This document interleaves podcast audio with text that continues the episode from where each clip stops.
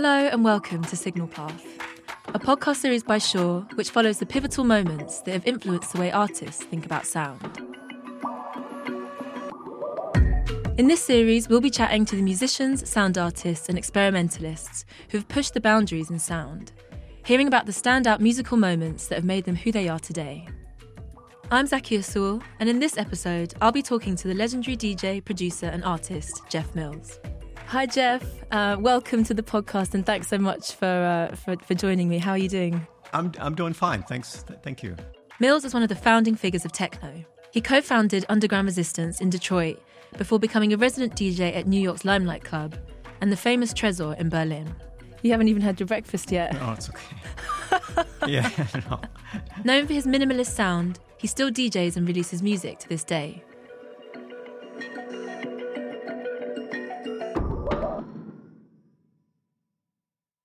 So let's get started. I wanted to ask you about sort of when you first started making music um, in Detroit and and what the sort of atmosphere was around that time and how did that affect your pr- approach to sound?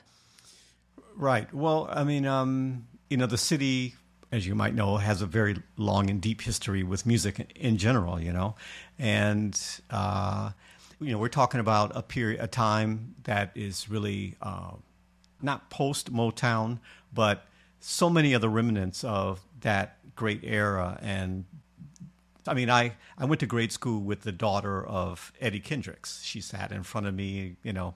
She had this big afro, which I couldn't see around her name was Deidre, and um, and you know you you are living amongst all these stories and all these um, legendary people from the same neighborhoods in the city. So um, music was always something very special. It was it was always something that was very very close to the people. It was it wasn't just for entertainment, but it was really something that really runs through the bloodline of the average Detroiter. And everybody has a story. Everyone has a connection.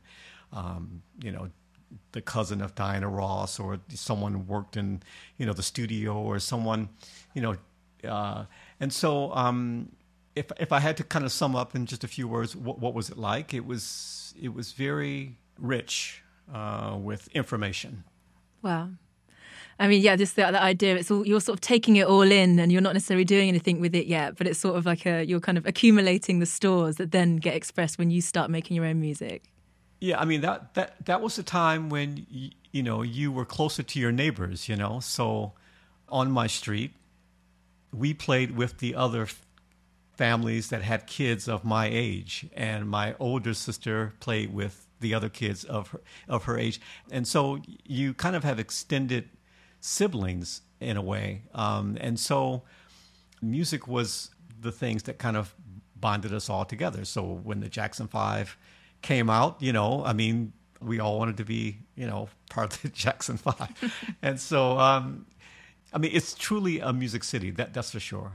Well, I love that picture you're painting of sort of collaboration and community and connection, which sort of brings me to my next question, which is about you know your time with Underground Resistance, and you know we couldn't really talk about your career without mentioning this particular collaboration. So, could you tell me about how how it came about and and what it what it meant to you and what impact it had on your sort of musical on your musical journey? Uh, well, yeah, I, I met um, my. I was working for a radio station, and a friend, uh, one of the hosts of the radio station, um, knew Mike, and maybe his Mike's sister, or um, she asked me if I could go by a recording studio to help some friends of hers make a house house track. This was um, the time where house music was still very new. It was primarily just in Chicago and in New York, and but for the rest of the country, it was still still relatively new. So, because I work for a radio station, I got a lot of music early, so I, I was pretty familiar with the sound of house music.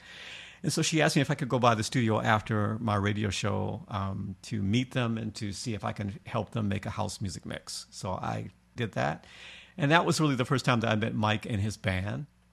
From that point on, we, we just became very good friends. And uh, so we decided to sit down to get together to kind of see if we can come up with some way to work together as a unit. And uh, he said that he had this name, Underground Resistance, you know, that he didn't do anything with. It was just he just copyrighted the name and and uh, maybe we, you know we could use that. So I said, okay, great. You know, and then we started the conversations of how we should do it, and um, we had both had some experience uh, in music uh, industry dealing with major labels and independent labels, and we took those experiences and decided to kind of do it differently, um, to to communicate and to have more control, um, and to kind of basically chart our destiny from you know from that point on. And so we kind of rewrote the rules of how you know how we're going to work in music, and uh,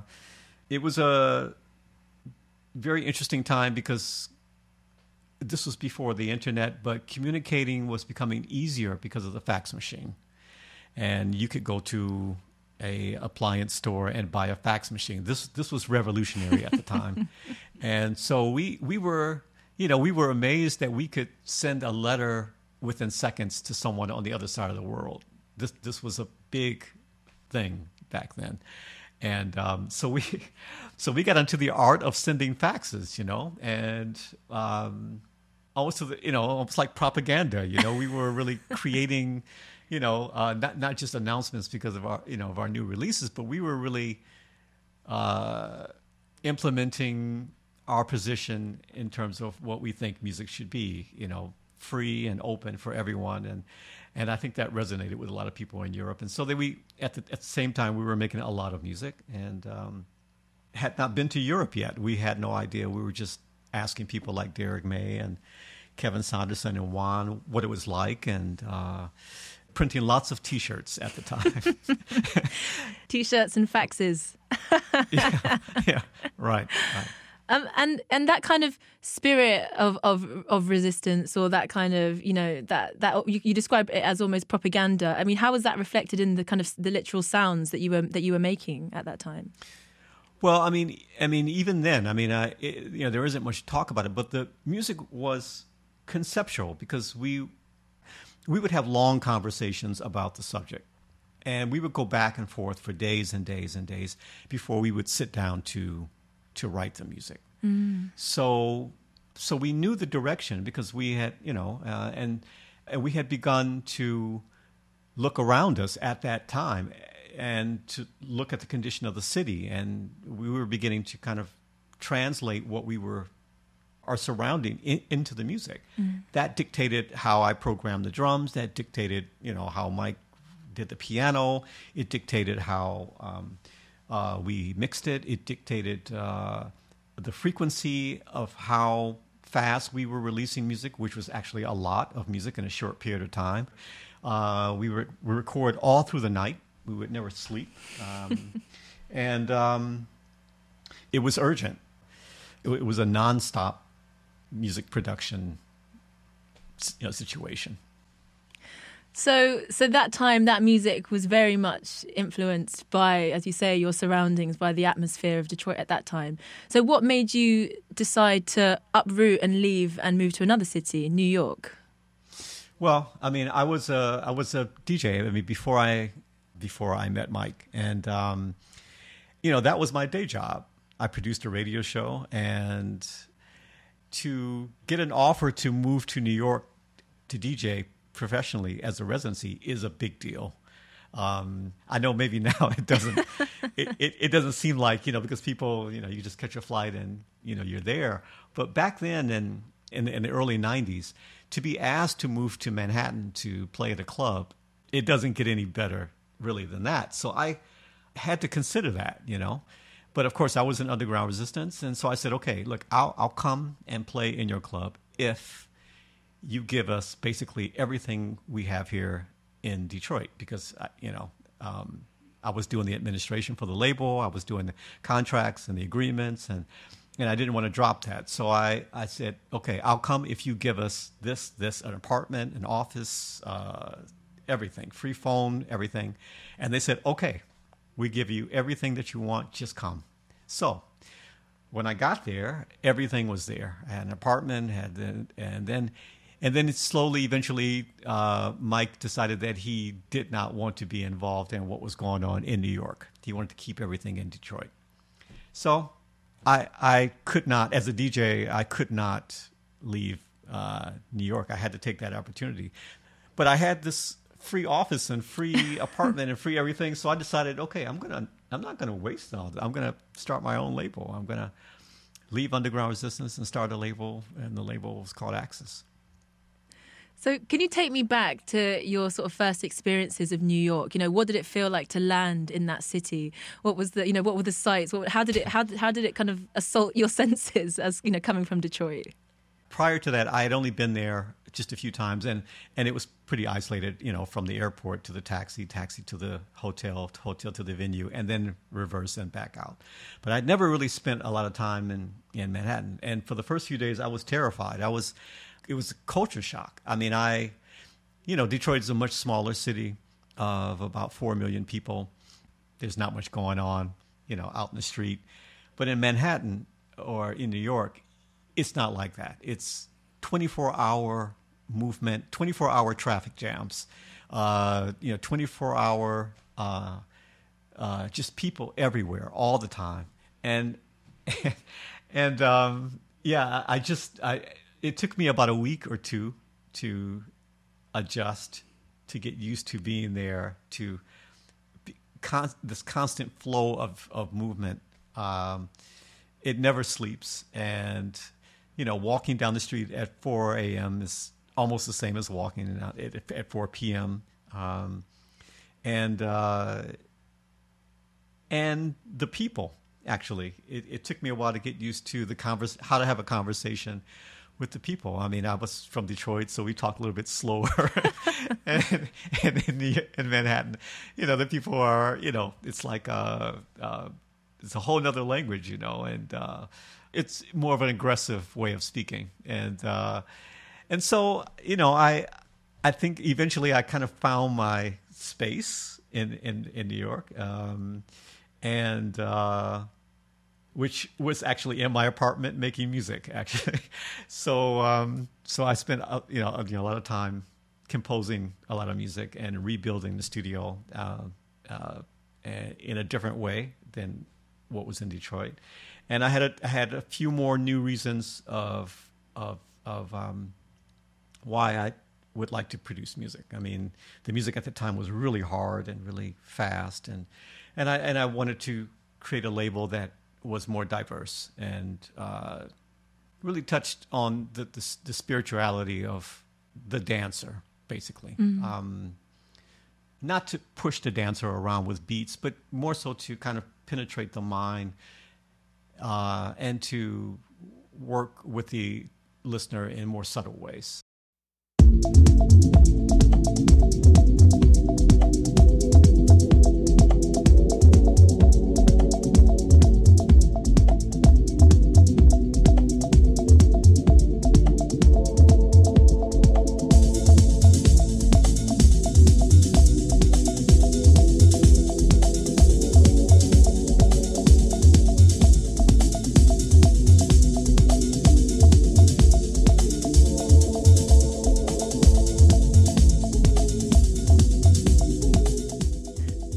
Get fully to Chicago, I want to just kind of take take you back again to, to New York because I'm curious.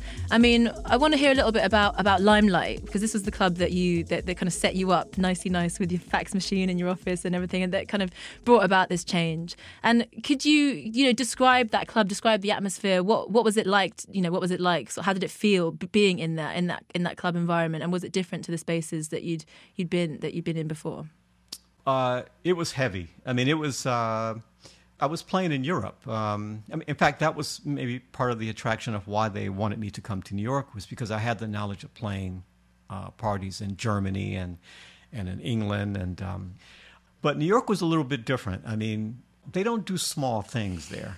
uh, e- everything is over exaggerated and bombastic and a bit over the top. I mean, so the DJ booth, for instance, had these monitors that were maybe about I, I, just remember them being about seven feet tall on on, e- on each side. And when i would play something the sound was so powerful that it, it would push me from side to side. And the uh, vip uh, marketing advertising they had multiple rooms full of people on the telephone giving people complimentary tickets to come in, and it was I would have to say maybe about hundred people. Oh my god, do, do, doing that. I just kind of stood back and just watched and uh, tr- tried to not get in the way of anything. And then um, I decided I wanted to leave. I didn't want to become a New Yorker. I think that's I think that's pretty much yeah, I'm interested in you know this this sort of chaos and this sort of you know this this this picture you're painting of the city at that time. On the one hand, it sounds like I just want to be there, but another, it is quite overwhelming. And and how did that did that affect the music that you're making at the time? You know, you talked about a kind of move towards something more spiritual or wanting to sort of you know slightly different, not sort of assaulting people with this with sound or you know was that? Yeah, yeah. The sound was so much that my ears would be ringing for like 48 hours after each party, you know. So when I got home, I I just didn't want to hear that type of music until I got to the club. But I want to listen to electronic music, but I wanted a different type of music, something in contrast to that. And so that was the type of music that I was making at, at the time. I think uh, Waveform Transmission 1 was the album that was being created and tested during that time you can pretty much hear uh, the, the aggression in that.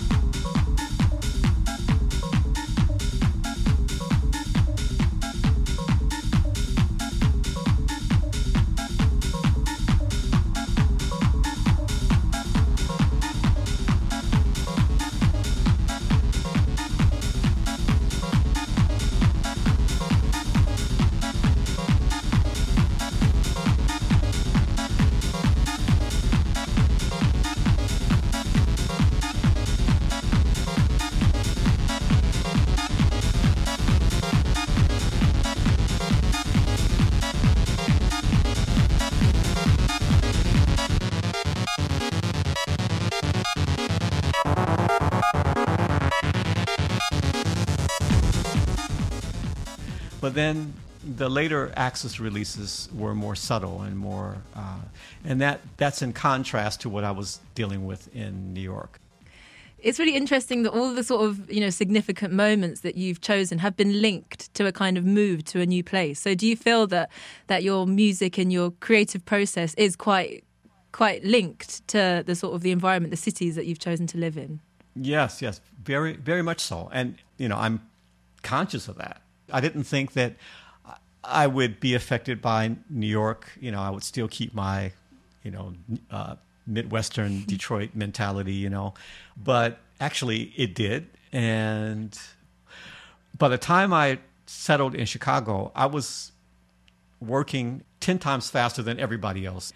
And I think that that kind of helped me advance a little bit in terms of the label and creating more music which led to Purpose Maker and so many other things that because I could just produce so much music in such a short period of time. That comes from being in New York. When in Detroit doing radio, I had to have a lot of discipline because the radio station demanded a lot of um, precision. So I had a certain amount of discipline already by the time I got in, in New York. So I knew when it was time to go home. I knew when it was time to wake up. I didn't drink. I didn't, you know, I don't do drugs. I was just really about the music, you know. Okay, so you've in you're in New York. You've had enough. You're you're not sleeping. Um, what? When did you move to Chicago, and what was the atmosphere? What was going on musically in Chicago at that time? Why did you choose that specific place?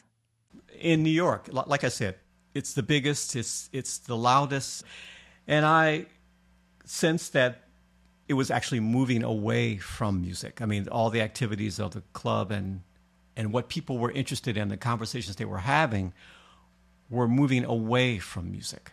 Um, and I knew that it was only just a matter of time before music is not even part of the conversation. That it's just about making money. It's just about making the biggest party to have the most people. And so I, I began to eye another city, and and uh, I had an older sister living in Chicago, and I used to go there all the time to visit her and to buy music.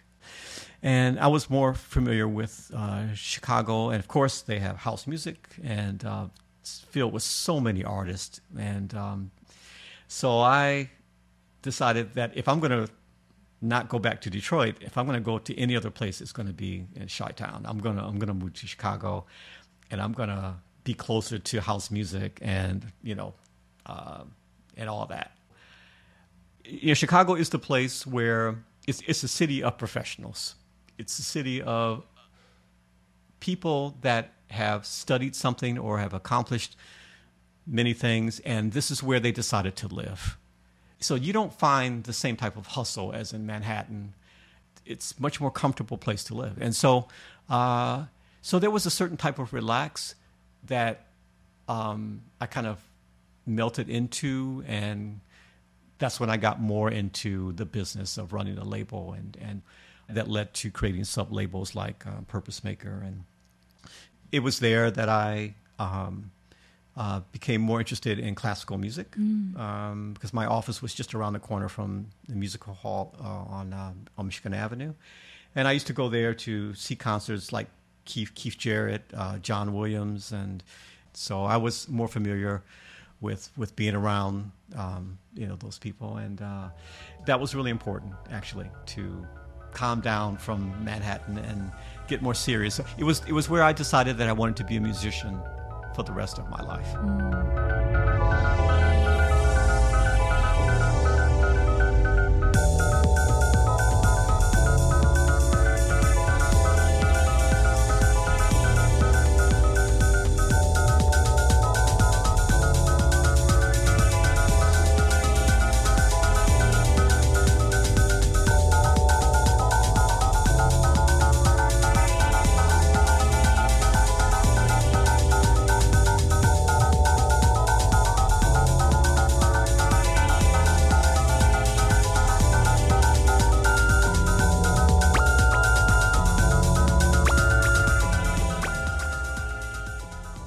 Wonder, you know, again, how how did this new environment shape your sounds, shape the sounds that you were then creating? And I know you mentioned the influence of you know the black churches in Chicago, even though that you're not necessarily religious, but this was another kind of so- sonic element in your environment, in your atmosphere that that kind of found its way somehow into into your music. I mean, hanging out at a record store in Chicago is, you know, it's, uh, it's almost like church in itself. I mean, you know, you, you become exposed to so much music and so much rhythm and so much.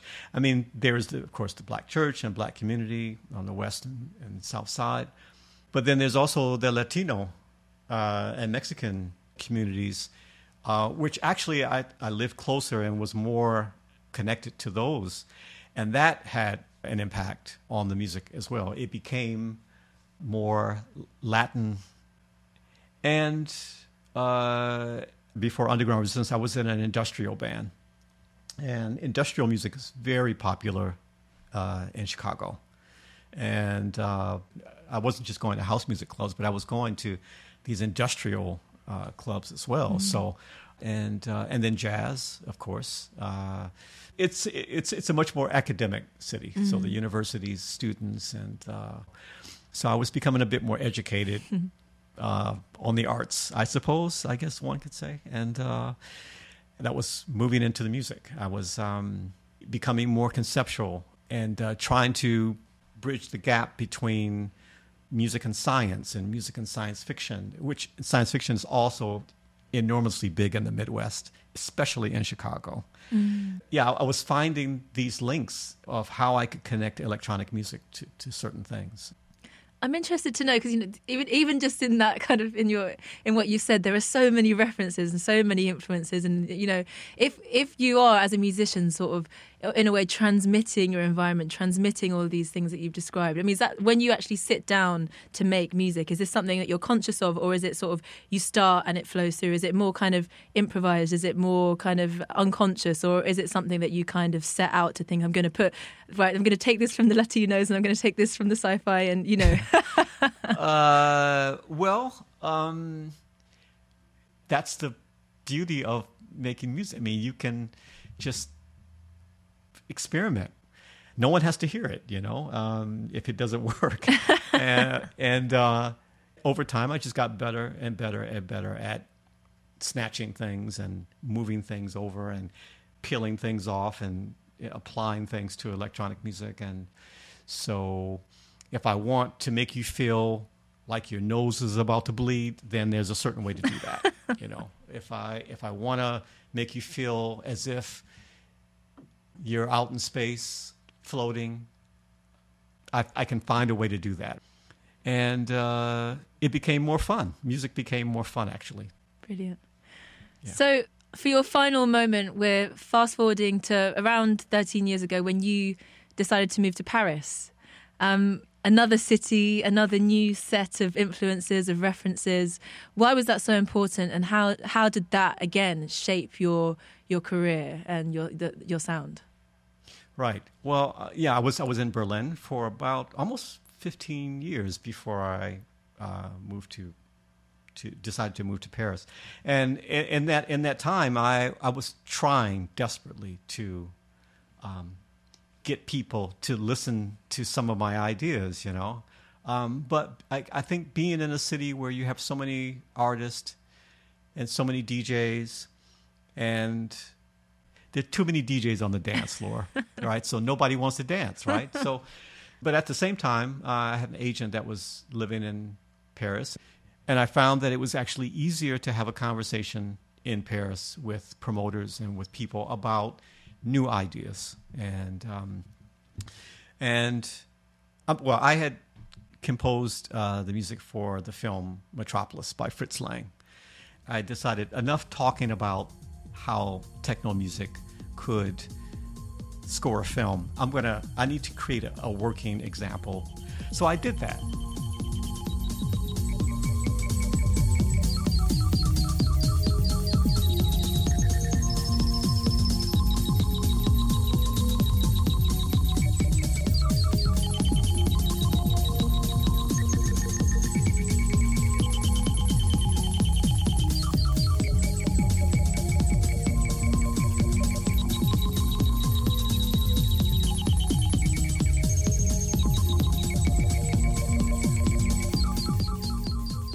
The album got such a response that interest came that perhaps maybe an orchestra could translate this music uh, and there could be a performance. And so the first rehearsal came in Berlin and it was just a disaster. I mean, the musicians didn't like it. The conductor, uh, n- no one thought that it was going to work, and and uh, it just all fell apart. But some people in France had heard about what I was trying to do, and uh, of course they they knew this Metropolis project, and uh, and and they asked if I would be interested in coming there to speak to some people about giving it another try, which um, I did, and that turned out to be um, the Blue Potential, the performance with the Montpellier uh, Orchestra, and then at that point I decided, okay, so you know things can happen, and I, I'm I, I should leave Berlin. I should move to Paris. And even before I got there, I mean, I was finding opportunities. And then once I got settled, it was just uh, nonstop. So I, I, I really realized I was in the right place. So it's almost you know because yeah, when you think Paris, you think boulevards and and, tr- and, trees and whatnot. You don't necessarily think techno, but perhaps that's you know that it's the fact that it's it's not kind of imbued with that. It's not kind of weighed down with that. That's allowed you to explore different different avenues. And what and what sort of coming next? What what other what other projects do you have oh, on the horizon?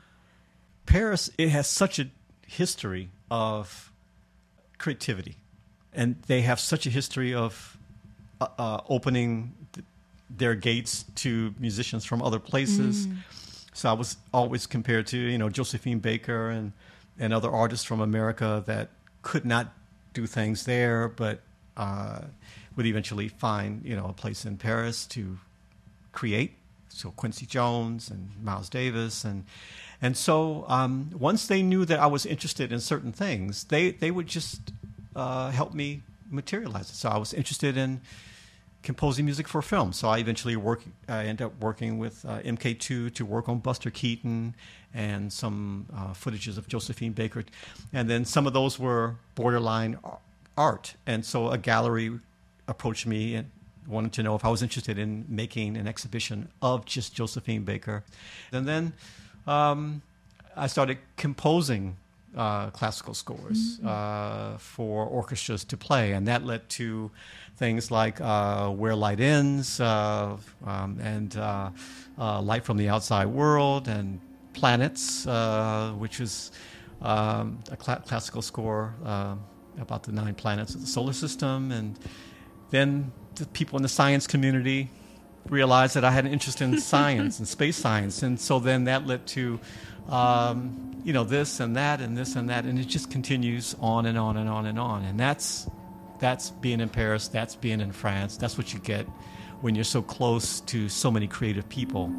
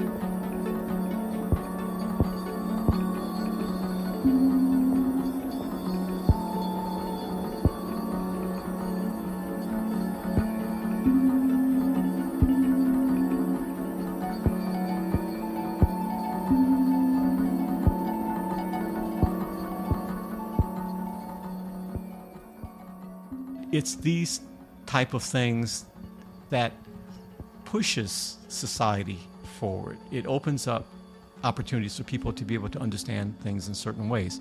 So I'm there. I'm still there, uh, and uh, still creating, still coming up with ideas, and uh, yeah, it's it's great. Yeah, I really hadn't made that that connection with, as you say, the sort of that move of so many, uh, you know, African American artists to Paris, where there was this, you know, going from a situation in America where you're sort of constantly being squashed in or put in boxes or limited, and then this sort of sense of expanse and freedom in Europe, and you know, just thinking about the sort of trajectory that we've that we've mapped out throughout this interview, you know, from from the underground to kind of to high to high art, and I wonder, you know you know, would would young Jeff, um, you know, in Detroit when you first started, like, would you have imagined this is the sort of work that you would have been that you would have been um, making, and how does that transition feel? No, no, I, I, in the back of my mind, I probably had other plans. I mean, for sure, my parents had other plans for me, you know, um, but I just followed, took the opportunities as they came. I did not, in most cases, I did not second think these things if I really felt that that's what I'm going to try to do. And uh, sometimes things did not work. Sometimes they did, but that's that's the whole process. So. Amazing, the uh, the spirit of experimentation. Thank you so much. It's been wonderful chatting to you and very inspiring. I'm like, maybe I should move to Paris. yeah, I think you should. Yeah, yeah. Well, you're you're you're all, you're all invited to come to Paris.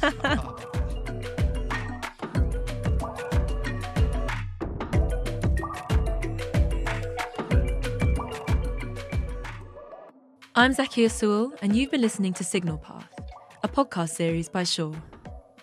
This episode was recorded remotely with the SM7B and MV7 microphones.